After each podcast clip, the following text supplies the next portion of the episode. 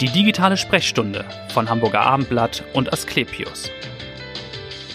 Herzlich willkommen zu einer neuen Folge der digitalen Sprechstunde, dem Gesundheitspodcast von Hamburger Abendblatt und Asklepios. Mein Name ist Vanessa Seifert und heute geht es um die sogenannte Schaufensterkrankheit. Die klingt ganz harmlos, aber dahinter steckt eine schwere Durchblutungsstörung, die schlimmstenfalls mit dem Raucherbein endet, vielleicht sogar mit einer Amputation. Damit das nicht passiert und was man tun kann, wie man diese Schaufensterkrankheit behandeln kann, das verrät uns ein Experte und ich begrüße Dr. Harald Daum ganz herzlich. Er ist Chefarzt der Gefäßchirurgie am Asklepios Klinikum in Harburg. Herzlich willkommen. Vielen Dank für die nette Begrüßung, Frau Seifert, und äh, herzlich willkommen auch fürs Publikum draußen. Ja, wir sprechen über die Schaufensterkrankheit. Ich habe das schon gesagt in der Anmoderation. Das klingt harmlos. Warum heißt die Krankheit überhaupt im Volksmund so? Ja, das äh, ist eigentlich sehr bildlich gesprochen. Es äh, ist halt so, dass jemand, der eine Durchblutungsstörung hat, sehr häufig äh, Schmerzen in der Wade bekommt beim Laufen und dann stehen bleiben muss, damit die Schmerzen weggehen. Das ist einfach so, dass die Wadenmuskulatur die Muskulatur ist, die beim Laufen in der Tat mit am meisten beansprucht wird. Das tut dann in der Wade weh, die Patienten bleiben stehen. Und ähm, weil ihnen das unangenehm ist, einfach irgendwo dagegen stehen zu bleiben, bleiben sie häufig vor den Schaufenstern stehen und tun so, als würde sie sich für die Auslagen interessieren. Mhm. Daher kommt der Name. Das ist ja ganz bildlich gesprochen, das stimmt. Was genau? Sie sagen ja, glaube ich, es ist eine periphere arterielle Verschlusskrankheit, so wäre der medizinische Begriff ja, für, die, für die Krankheit. Was genau, Sie haben es schon angesprochen, was passiert da genau bei dieser Durchblutungsstörung und woher kommt das? Ähm, ja, also wenn man fragt, woher kommt das, dann muss man natürlich die Risikofaktoren ansprechen. Mhm. Einer der Hauptrisikofaktoren, viele Leute hören es nicht gern, ist eben das Rauchen. Das haben wir jede Folge übrigens. egal, bei, egal welche Krankheit wir besprechen. Also man kann nur sagen, hören Sie auf mit dem Rauchen. Ja, ist in der Tat so. Also ich würde mal sagen, 95 Prozent der Patienten, die wir haben mit ähm, der PAVK, sind in der Tat Patienten, äh, die viel geraucht haben in ihrem Leben, auch vielleicht in der Vergangenheit viel geraucht haben und erfreulicherweise jetzt schon aufgehört haben. Also mhm. Also viele sagen ja, jetzt rauche ich schon 40 Jahre oder 30 Jahre, jetzt brauche ich nicht mehr aufzuhören aufzuhören. Ja. Das stimmt nicht. Man weiß, dass jemand, der also äh, zum Beispiel operiert worden ist, einen Bypass hat, äh, eine viel schlechtere Prognose hat, dass dieser Bypass offen bleibt, wenn er weiter raucht. Und die Leute, die in der Tat es schaffen, das Rauchen einzustellen, ja. eine deutlich bessere Prognose haben. Also es lohnt sich immer. Es lohnt sich immer aufzuhören. Ich habe mhm. leicht reden, ich habe nie geraucht. Es ist auch manchmal so, dass viele dieser Leute eine Unterstützung brauchen. Ne? Also es, äh, es gibt eben auch Hilfen, die man sich holen kann. Es muss eigentlich hauptsächlich im Kopf einmal Klick machen, dass mhm. man sagt, das will ich nicht mehr.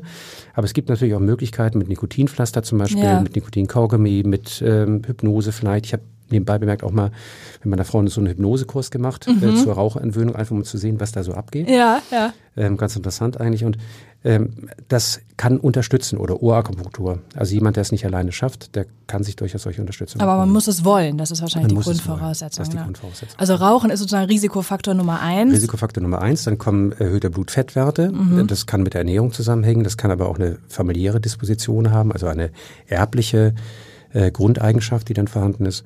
Und ähm, das kann man, wenn man das rechtzeitig feststellt, mit Medikamenten heutzutage relativ gut behandeln und gut einstellen. Es gibt auch Leute, die sich ausschließlich darauf spezialisiert haben, solche Blutfettwerte mhm. bei familiärer Disposition gut einzustellen. Ähm, erhöhter Blutdruck äh, spielt ne, auch eine große Rolle, wobei das manchmal dann man auch nicht weiß, was ist Henne, was ist Ei. Also viele der Patienten, die eine arterielle Verschlusskrankheit haben, entwickeln dann auch durch ihre Nierenschädigung mhm. äh, einen erhöhten Blutdruck. Das ist ein, ist ein ganz wesentlicher Faktor. Übergewicht ist ein ganz wesentlicher Faktor. Also das sind so die Diabetes, Dinge, die man ist das auch im Vordergrund stellen muss. Risikofaktor? Äh, Diabetes ist ein, auch ein großer Risikofaktor. Das heißt, also viele Patienten, die einen Diabetes haben, entwickeln dann eine ganz typische diabetische Form der arteriellen Verschlusskrankheit. Dort mhm. ist dann klassischerweise überwiegend äh, das Unterschenkelsystem betroffen. Also Ach die so. kleinen Unterschenkelgefäße äh, die sich dann verschließen. Das ist ein ganz typisches Bild bei Diabetikern. Sie haben vollkommen recht, das ist ein ganz, ganz wesentlicher Faktor. Und wie schnell geht dieses Verschließen? Also ist das ein Prozess oder? Das ist bei der klassischen arteriellen Verschlusskrankheit, wo es in der Tat um eine Verkalkung geht, äh, ein Prozess, der über Jahre sich einstellt. Mhm. Also man muss sich vorstellen, die Gefäßwand hat im Wesentlichen drei Schichten und ähm, es äh, wird dann ein entzündlicher Prozess ausgelöst durch diese genannten Risikofaktoren oder Dispositionen in der Innenschicht. Da kommt es dann zum Absterben von Gewebe, zur Umbau von Gewebe und dann wachsen manchmal so pilzartige Strukturen, die dann die glatte Innenwand zerreißen und dann nach mhm. außen wachsen und dort zu Verkalkungen führen und das Gefäß dann nach und nach verstopfen. Ja. Das ist eigentlich noch die harmlosere Form, muss man sagen, weil äh, das schleichend geht und der Körper Zeit hat, Umgehungskreisläufe aufzubauen. Mhm. Ähm, unter anderem auch durch ein G-Training, so, was man mh. dann später vielleicht noch erläutern kann. Genau. Es gibt aber auch ganz akute Formen, die dann eigentlich nicht wirklich eine arterielle Verschlusskrankheit in dem Sinne sind, sondern wo zum Beispiel dann äh, bei Patienten mit Herzrhythmusstörungen Gerinnsel sich im Herzen bilden, die dann mit dem Blutstrom in den Körper abgeschwemmt werden mhm. und dann akut von jetzt auf gleich gewissermaßen zu einem Verschluss führen. Das ist eigentlich viel schlimmer, weil der Körper sich dann nicht hat darauf vorbereiten weil können. Das eben ganz plötzlich auftritt. Ganz plötzlich, mhm. er hat keine Umgehungskreisläufe aufgebaut und das Bein ist dann mit mal komplett nicht mehr mit Blut versorgt. Mhm. Und dann hat man eben eine ganz hohe akute Situation, wo man sehr, sehr schnell handeln muss, wenn man das Bein retten will. Oh ja. Und ich glaube, es sind relativ viele Menschen auch betroffen. 4,5 Millionen Deutsche habe ich gelesen. Ja. Gibt es da Zahlen für Hamburg? Kann man das sagen? Wie das, viele Leute hier so Also man kann sind? davon ausgehen, dass man etwa, ich sag mal, 200 Neuerkrankungen pro 100.000 Einwohner pro Jahr hat. Das ist schon relativ viel. Mhm. Das kann man sich ja hochrechnen dann. Und ja. ähm, das bezieht sich, vielleicht muss man auch nochmal sagen, nicht nur ausschließlich auf die, auf die Beine. Es gibt auch selten mal Patienten, die das an der oberen Extremität haben, also in den Armen haben. Mhm.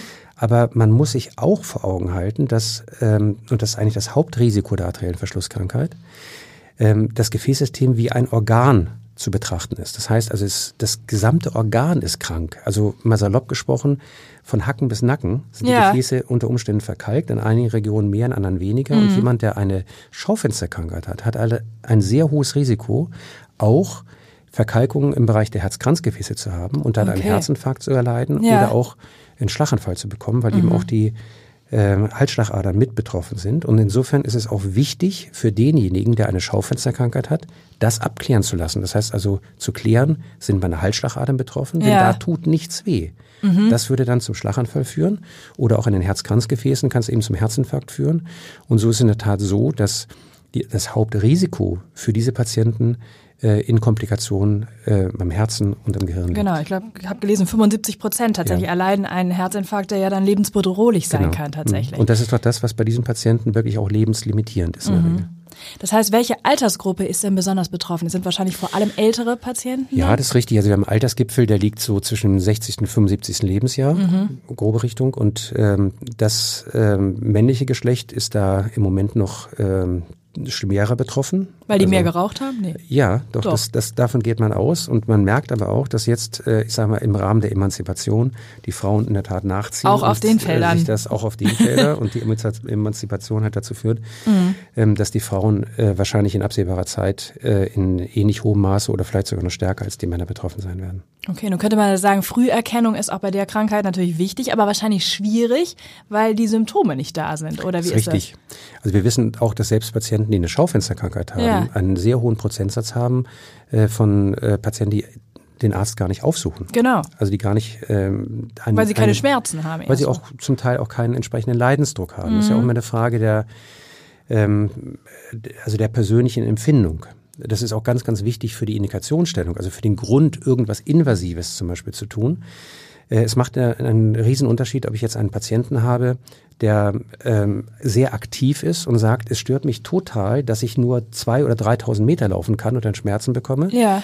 weil ich nicht mehr wandern kann, weil ich nicht mehr tanzen kann, weil ich nicht mehr aktiv am Leben teilnehmen mhm. möchte.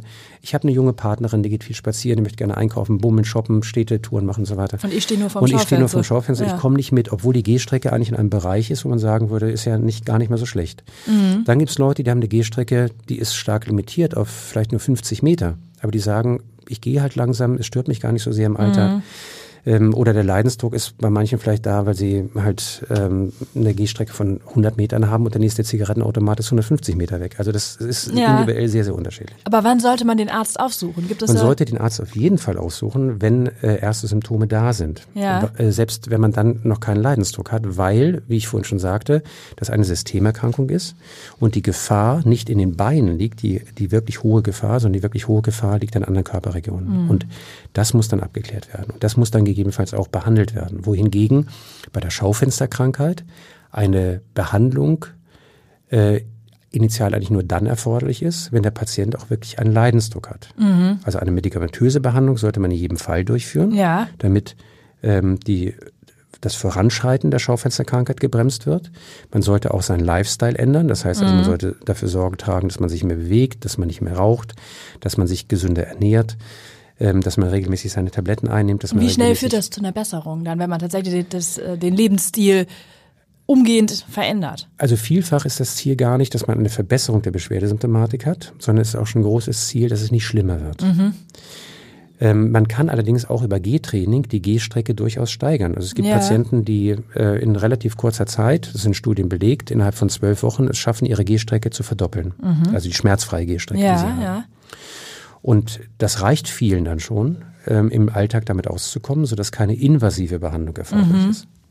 Ansonsten äh, gibt es keinen Beleg dafür, dass ein Patient, der eine Schaufensterkrankheit hat und keinen Leidensdruck hat, jetzt einer Intervention zugeführt werden müsste. Also dass er, dass er jetzt eine Operation braucht oder mhm. eben ein, eine sogenannte Angioplastie. Das bedeutet also ein, ein, eine Ballondehnung oder genau. ein, ein Stent. Mhm. Das ist nicht zwingend erforderlich. Das ist eine ganz individuelle Entscheidung. Und wir erleben es auch immer wieder, dass viele Patienten zu uns kommen, weil sie eine Schaufensterkrankheit haben und weil sie Sorge haben, wenn jetzt nicht sofort operiert wird, verliere ich im weiteren Genau, Verlauf das ist wahrscheinlich die größte Angst natürlich, dann das irgendwie das Bein zu verlieren. Ne? Genau, das ist die größte Angst dieser Patienten und viele sind dann schon beruhigt, wenn man sagt, durch eine Operation können wir zum jetzigen Zeitpunkt ihre Lebensqualität beeinflussen, mhm. aber wir beeinflussen in aller Regel nicht äh, das weitere Geschehen der Erkrankung, insbesondere nicht das weitere Geschehen, was Herz-Kranzgefäß anbelangt. Mhm. Es kann natürlich mal ein Argument sein, dass jemand sagt, ich möchte mich eigentlich gerne mehr bewegen, ja. um vorzubeugen, auch für Herzerkrankungen, aber ich kann es nicht, weil ich nur 50 Meter laufen kann. Auch das kann mal ein Grund sein zu sagen, dann behandelt man diesen Patienten einfach um die Gesamt mhm. ähm, Situation für diesen Menschen zu verbessern. Das heißt aber im Frühstadium könnte man erstmal sagen, Gehtraining ist ein guter ja, Ansatz oder genau. eine Gefäßsportgruppe. Ich nehme auch an, dass Asklepios ja sicherlich Angebote ja. auch hat für Patienten. Es gibt Angebote Richtung. von Gefäßsportgruppen, das ist zum Teil auch auf Krankenschein erhältlich. Ja. Und äh, man muss sagen, ähm, jede Operation, jeden Eingriff, den, den man vermeiden kann, sollte man vermeiden.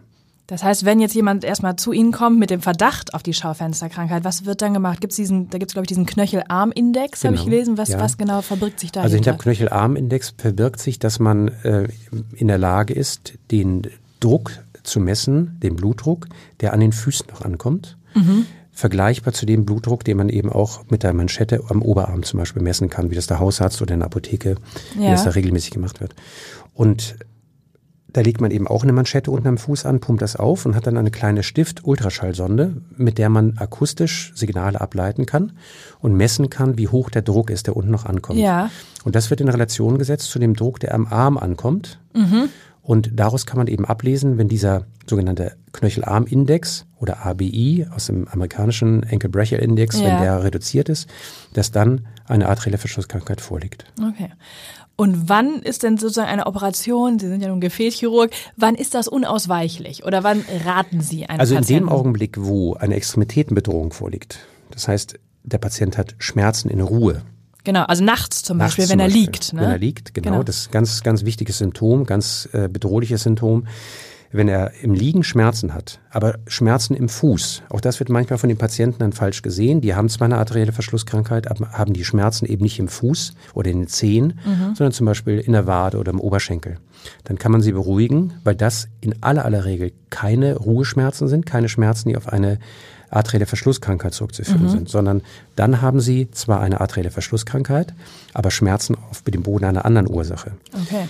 Aber wenn wirklich ein richtiger Ruheschmerz vorliegt, dann ist es ein Zeichen dafür, dass das Gewebe einfach zu wenig Blut bekommt mhm. und das ist ein Anzeichen dafür, dass Gewebe auch zugrunde geht. Ja. Eine weitere Situation ist natürlich, wenn es schon so weit gediehen ist, dass ein Raucherbein aufgetreten ist, also ja.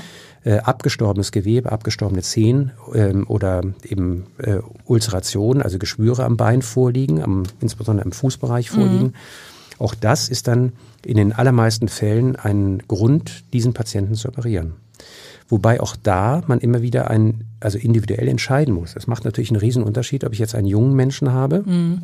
mit einer langen Lebenserwartung und der hat eine bedrohliche Situation am Fuß oder ich habe zum Beispiel einen 90-jährigen Patienten, der einen schwarzen Zeh hat, ja. der aber nicht entzündlich verändert ist, trocken ist. Also der Körper schafft es manchmal, dass wir nennen das Demarkieren, das relativ gut zu demarkieren. Das heißt mhm. also eine scharfe Grenze zwischen erkrankten und gesunden Gewebe zu schaffen. Da kann es manchmal auch sinnvoll sein zu sagen, die Belastung einer Operation möchte ich diesem Patienten gar nicht zumuten. Wir warten ab, ob der Körper es schafft, das Ja. zu stabilisieren. Und die restliche Lebensspanne, die diesem Patienten bleibt, ähm, die kann er dann auch mit diesem schwarzen C noch verleben. Genau, braucht also nicht diese Operation, die ja immer Braucht auch ein er nicht. Eingriff ist und körperlich anstrengend ist. Kör- Genau. auch Natürlich. körperlich anstrengend sein kann. Wobei auf der anderen Seite, wenn jetzt eine Extremitätenbedrohung vorliegt, würde ich auch bei einem alten Menschen immer empfehlen, die Operation durchzuführen. Also die Operationsmethoden heutzutage sind vielfältig. Mhm. Die Narkoseführung ist sehr gut. Wir haben ein sehr gutes Narkoseteam um uns. Und ähm, das ist für den Patienten dann ähm, eine in aller Regel vertretbare Belastung. Das wird ganz wichtig, auch individuell im Team immer entschieden. Also für uns ist es ganz, ganz wichtig, dass wir ähm, eine gemeinsame Entscheidung interdisziplinär treffen. Das bedeutet, dass äh, nicht nur der Gefäßchirurg alleine, sondern auch der Interventionalist, der Angiologe, der interventionelle Radiologe, der jetzt die Katheterverfahren, also die Angioplastien, Ballondehnung und so weiter durchführen würde, ähm, im Team ist, um dann zu besprechen, was ist die beste Methode für diesen Patienten. Genau.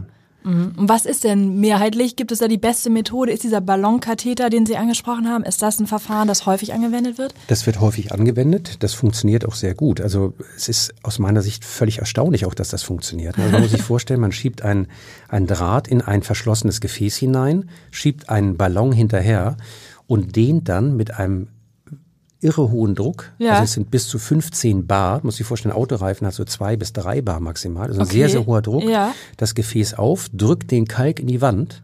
Und wenn ich nicht tagtäglich erleben würde, es funktioniert, würde ich es niemals glauben. Das Ja, ist Wahnsinn. total erstaunlich. Und seit wann gibt es diese Methode? Also das hat in der Tat, ähm, war es Ende der 70er Jahre schon ein Deutscher, einer Grützig, der das ähm, erstmalig etabliert hat, der mit ähm, ja, sogenannten Oliven, das heißt also unterschiedlich großen ähm, olivenförmigen Metallstäben Mhm. äh, Gefäße aufgedehnt hat und dann hat man das immer weiter verfeinert Ja. und die Techniken sind enorm fortgeschritten. Es ist heute, gibt es eine ganz, ganz breite Palette von verschiedenen Ballonkathetern und Ja. Stents und äh, Kathetern, die, mit denen man halt besonders gut im Gefäßsystem um die Ecken kommen kann und äh, durch äh, sehr starre Verkalkungen kommen kann. Hat sich extrem viel getan. Okay. In der Tat ist es so, dass das ähm, recht verbreitet ist und Ja. Mhm. viele Operationsmethoden abgelöst hat. Es gibt aber auch für einige Körperregionen ganz klare Indikationen ähm, für die Operation. Dazu zählt zum Beispiel die Leiste, äh, die Leistenregion, weil das als Bewegungssegment äh, sich nicht bewährt hat, das zu stenten oder einen Ballon zu dehnen. Das Mhm. Ja. operiert man. Wenn man sehr langstreckige Verschlüsse hat, dann ist in der Regel äh, die Operation, die Bypass-Operation auch das bessere Verfahren, was die besseren Langzeitergebnisse gibt. Also man kann dann zwar dehnen, auch in der Akutphase Ja. zum Beispiel, aber je länger die Veränderungen sind, desto höher ist die Wahrscheinlichkeit, dass relativ äh, kurzfristig nach ein, zwei Jahren, manchmal auch nach äh, wenigen Wochen oder Monaten sich das dann wieder verschließt. Okay, ja, das wäre die Frage, wie schmerzfrei sind die Patienten dann nach diesem Eingriff? Ja. Ja, also viele sind schmerzfrei, aber die Langzeitergebnisse sind halt, äh, das zeigt sich jetzt im Vergleich, es sind natürlich viele Vergleichsstudien, die gemacht werden, so dass das Pendel ähm, im Moment jetzt wieder in vielen Bereichen zur Operation zurückschlägt. Also ähnlich wie auch im Bereich der Halsschlagader zum Beispiel, als die Stents aufkamen, man die Vorstellung hatte, man kann Veränderungen der Halsschlagader viel besser mit dem Stent versorgen, weil es ja minimal invasiv ist, Ja, nur ja. durch die Leiste, eine örtliche Betäubung. Ähm, das ist auch manchmal so, dass in der Regenbogenpresse, sag ich mal, dass das auch äh, Das so, so ein bisschen, das sind sie überhaupt nicht, das weiß ich, deswegen sage ich ja nur, also nicht, dass dem, dem Patienten manchmal suggeriert wird, bedauerlicherweise auch manchmal von, von Kollegen suggeriert wird, das ist ja nur minimal invasiv, das kann ich ja mal eben machen. Ach so. Das ist ein absoluter Trugschluss, weil das Entscheidende ist ja nicht, was ich an der Punktionsstelle in der Leiste mache, auch da kann immer was passieren, sondern das Entscheidende ist ja, was ich im Gefäßsystem mache. Genau. Mhm. Und wenn es dort dazu kommt, dass dieser Kalk zum Beispiel ähm, zerbröselt und dann weiter unten kleine Gefäße verschließt, dann kann es eben auch zu einer deutlichen Verschlechterung der Situation kommen. Darüber muss man sich immer im Klaren sein. Und wenn man das seriös angeht, muss man dem Patienten auch immer sagen, dass jede Manipulation im Gefäßsystem auch dazu führen kann, dass es zu einer Verschlechterung der Situation kommt. Also es ist auch ein gewisses Risiko äh, Es bleibt dabei. immer ein gewisses Risiko und ähm, es gibt niemanden, der nicht in seiner Arbeit auch Komplikationen hat dieser Art. Das Mhm. ähm, lässt sich nie hundertprozentig ausschließen. Und insofern ist es ganz wichtig, immer sich sehr gut zu überlegen, was würde man diesem Patienten zumuten. Ja. Und ähm, eine der entscheidenden Fragen ist es ja oftmals ein älteres Klientel, ist für mich immer gewesen, was würde ich meinem Vater, was würde ich meiner Mutter empfehlen? Das ist ein ja. ganz entscheidender Punkt. Mhm. Nun haben Sie eben schon gesagt, viele haben ja die Angst, doch irgendwie das Bein zu verlieren. Ne? Die Angst vor Amputation ja. ist groß. Und es wird immer noch viel amputiert in Deutschland. Ich glaube, 50.000 ja. Patienten gibt es jedes Jahr, die ja. doch aufgrund von Durchblutungsstörungen dann eine Extremität verlieren. Nun gibt es Expertenkollegen von Ihnen, die sagen, es wird zu viel amputiert, teilweise auch zu früh, weil man gar nicht auf diese Angiografie oder so setzt. Ist das auch Ihr Eindruck? Das ähm, ja, muss man, glaube ich, differenziert sehen. Ähm, man muss sehen, dass sich in den letzten Jahren schon einiges getan hat. Also die mhm. Anzahl der Amputationen ist gering rückläufig. Das ähm, basiert auch nur auf Hochrechnungen. Also es mhm. gibt äh, Krankenkassendaten letztendlich, aber es gibt kein wirkliches Register, das es erfasst. Also das ist auch etwas, ähm, was, äh, was ich seit längerer Zeit immer versuche, auch in den, in den, in den Fachverbänden ähm, äh, anzustoßen, dass es sowas wie eine Art Amputationsregister gibt, dass man wirklich mal wüsste, was ist denn für den Einzelfall im Vorfeld getan worden, um eine Amputation überhaupt zu vermeiden? Ist Diagnostik gemacht worden? Genau. Hat man frühzeitig den Patienten eben auch äh, einem Gefäßmediziner, muss ja nicht immer der Gefäßchirurg sein, zugeführt? Hat man irgendwas äh, getan, das frühzeitig zu vermeiden? Mhm. Das wissen wir alles gar nicht. Okay. Also es, vieles in diesem Bereich ist auch spekulativ. Ja. Und man muss sagen, äh, die Amputationszahlen in Deutschland sind weiterhin sehr hoch. Allerdings ist auch dadurch, dass die ähm, Bevölkerung deutlich älter wird, ja. ähm, die Anzahl der Patienten, die überhaupt ein Risiko haben, eine Amputation irgendwann in ihrem Leben mal zu erleiden, auch gewachsen. Mhm, Sodass stimmt, also ja. ähm, man das schon auch ein bisschen relativieren muss. Mhm. Trotzdem, äh, ich gebe Ihnen recht, man muss sich für den Einzelfall immer sehr gut überlegen, was kann ich noch tun. Deswegen ist es für uns ein, ein ganz wichtiger Faktor, auch das haben wir vorangetrieben, ähm, den Patienten vor einer Amputation immer eine zweite Meinung anzubieten. Immer zu sagen, also wenn Sie jetzt äh, nochmal woanders hin möchten und möchten ja. sich in einer Klinik nochmal vorstellen ähm, und äh, diese Entscheidung nochmal beurteilen lassen. Dann ja. kriegen die von uns halt alle Materialien mit. Bei Bedarf unterstützen wir auch, dass sie dort zeitnah einen Vorstellungstermin bekommen, um auch für den Patienten und natürlich auch für uns die Sicherheit zu haben. Da hat nochmal jemand anders raufgeguckt. Es sind wirklich alle Möglichkeiten ausgeschöpft. Ja, mm. und man muss auch sagen, jetzt, ich mache das jetzt mittlerweile 30 Jahre, ähm, ähm, mit hinreichender ähm, Erfahrung, die man da gesammelt hat, dass man auch manchmal sieht, dass ähm, macht es denn überhaupt noch Sinn, jetzt nochmal zu operieren, ja. wo man weiß, die Wahrscheinlichkeit, dass dieser Bypass sich dann in 14 Tagen, drei Wochen wieder verschließt ähm, und dann man wieder vor derselben Situation steht, macht das überhaupt noch Sinn? Mhm. Und das sind Entscheidungen, die man mit dem Patienten und dann auch mit der Familie unter anderem gut besprechen muss. Und viele der Patienten kommen nach einer Amputation, nachdem das für sie initial erstmal ähm, ja, ein, eine vorkommt wie das Ende des Lebens, dann hinterher feststellen, dass sie doch wieder äh, am Leben teilnehmen können, dass sie wieder ähm, Lebensmut schaffen, dass sie auch wieder an äh, sozialen Aktivitäten teilnehmen können und wieder ins Leben zurückkommen, auch mit einer mhm. guten Lebensqualität. Okay. Und insofern ist es für mich auch sehr wichtig, zu kombinieren, die Gefäßmedizin mit der Wundbehandlung. Also wir haben auch ein, ein Wundzentrum, das heißt, also wir beschäftigen uns sehr viel mit Wundbehandlung. Ja. Und ich denke, das ist eine sehr, sehr gute Kombination, dass man sich nicht nur darauf beschränkt, zu sagen, was kann ich tun, die Gefäßsituation zu verbessern, sondern muss dann auch die, äh, Nachsorge, überlegen, die Nachsorge zu machen, zu mhm. sagen, wie kann ich diesen Schaden, der jetzt schon entstanden ist, wie kann ich dieses, dieses Raucherbein, wie kann ich diese Geschwüre, die am Bein entstanden sind, denn auch optimal behandeln, mhm. ähm, damit das Endergebnis dann auch wirklich bestehen bleibt, dass die Extremität gerettet werden kann. Jetzt haben Sie schon gesagt, Sie machen das seit 30 Jahren. Ihre Expertise hört man ja. Warum sind Sie überhaupt Gefäßchirurg geworden? Ja, das, das ist eigentlich ähm, letztendlich ein bisschen Zufall gewesen. Mhm. Also ich, äh, ich wollte ursprünglich mal ähm, Kieferchirurgie machen, weil mich äh, die auch die großen Tumoperationen im Gesichtshalsbereich und so weiter sehr gereizt haben. Und ähm, es hat mit meinem Abi halt nicht für ein Studium Humanmedizin und Zahnmedizin gereicht. Und ähm, deswegen hatte ich mich dann im PJ, also im praktischen Jahr, was man machen muss als Student, ähm, war ich eben auch in der, in der Uni, in der, in der Kieferchirurgie und war aber auch gleichzeitig in, in Hamburg, Harburg schon in der Klinik, in der ich jetzt ähm, Das ist auch schön, schon als bin. Student da gewesen. Als Student da gewesen. Und jetzt Chef. Das ist jetzt Chef, hängen geblieben gewissermaßen. Ähm, gute Mentoren gehabt, gute Lehrer gehabt, die das gefördert haben. Mhm. Und ähm, ja, habe dort halt ähm, eine super Abteilung vorgefunden mit sehr, sehr guten Möglichkeiten, ähm, dort ähm, eben eine Ausbildung zu machen. Das war damals eine Ausbildung äh, auch für Viszeralchirurgie, das heißt auch für Bauchchirurgie, für Unfallchirurgie, damals noch äh, Thoraxchirurgie, also mhm. Brustraumchirurgie haben wir damals auch noch mitgemacht. Das hat sich dann alles spezialisiert und äh, letztlich ähm, habe ich dann irgendwann den Faible für die Gefäßmedizin gefunden. Und, Was äh, macht das so spannend aus Ihrer Sicht? Ich glaube, jeder chirurgische Beruf ist, ist mhm. spannend. Es ähm, sind immer wieder jeden Tag neue Herausforderungen. Ich äh, finde es, ähm, ich, ich mag mich sehr gerne mit den Menschen beschäftigen. Ähm, ich glaube, das ist auch ähm, ganz wichtig, dass man da versucht, empathisch auf diese Patienten zuzugehen. Mhm. Viele dieser Patienten haben einen sehr, sehr hohen Leidensdruck, ne, weil sie halt wissen, mein Bein ist in Bedrohung oder es droht mir ein Schlaganfall. Genau. Und ähm, ich glaube, es ist wichtig, die Patienten ähm, dann auf, ähm, auf dem Stand, auf dem sie sind, abzuholen und ähm, sie so zu informieren, dass sie in der Lage sind, eine eigenständige Entscheidung auch zu treffen.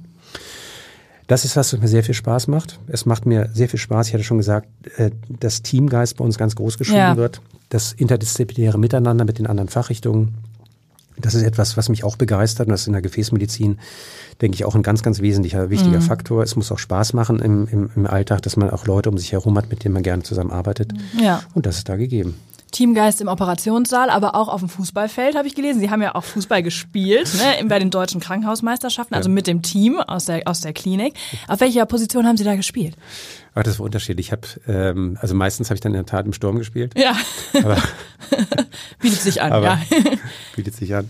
Aber ich habe, ähm, das, das war eine tolle Zeit auch, weil ähm, wir auch da eine Truppe hatten, die über lange, lange Jahre äh, mhm. zusammen war und ähm, die wo, wo sich Freundschaften entwickelt haben, die auch heute noch Bestand haben, obwohl äh, einige der Kollegen schon mittlerweile gar nicht mehr in der Klinik sind. Und es war auch fachübergreifend. Das heißt, mhm. es waren jetzt nicht nur Ärzte, sondern waren auch äh, aus dem pflegerischen Bereich, von den Handwerkern, äh, von den Technikern dort Leute dabei. Und das war ein sehr buntes Bild. Und Wie weit sind Sie da gekommen bei den deutschen Meisterschaften? Also wir sind ähm, niemals in die, äh, auf die, aufs Treppchen gekommen. also wir haben es mal geschafft, Tagessieger zu werden. Das war da immer so. Das nebenbei bemerkt eines der, das größte Amateurfußballturnier Deutschlands. Mhm.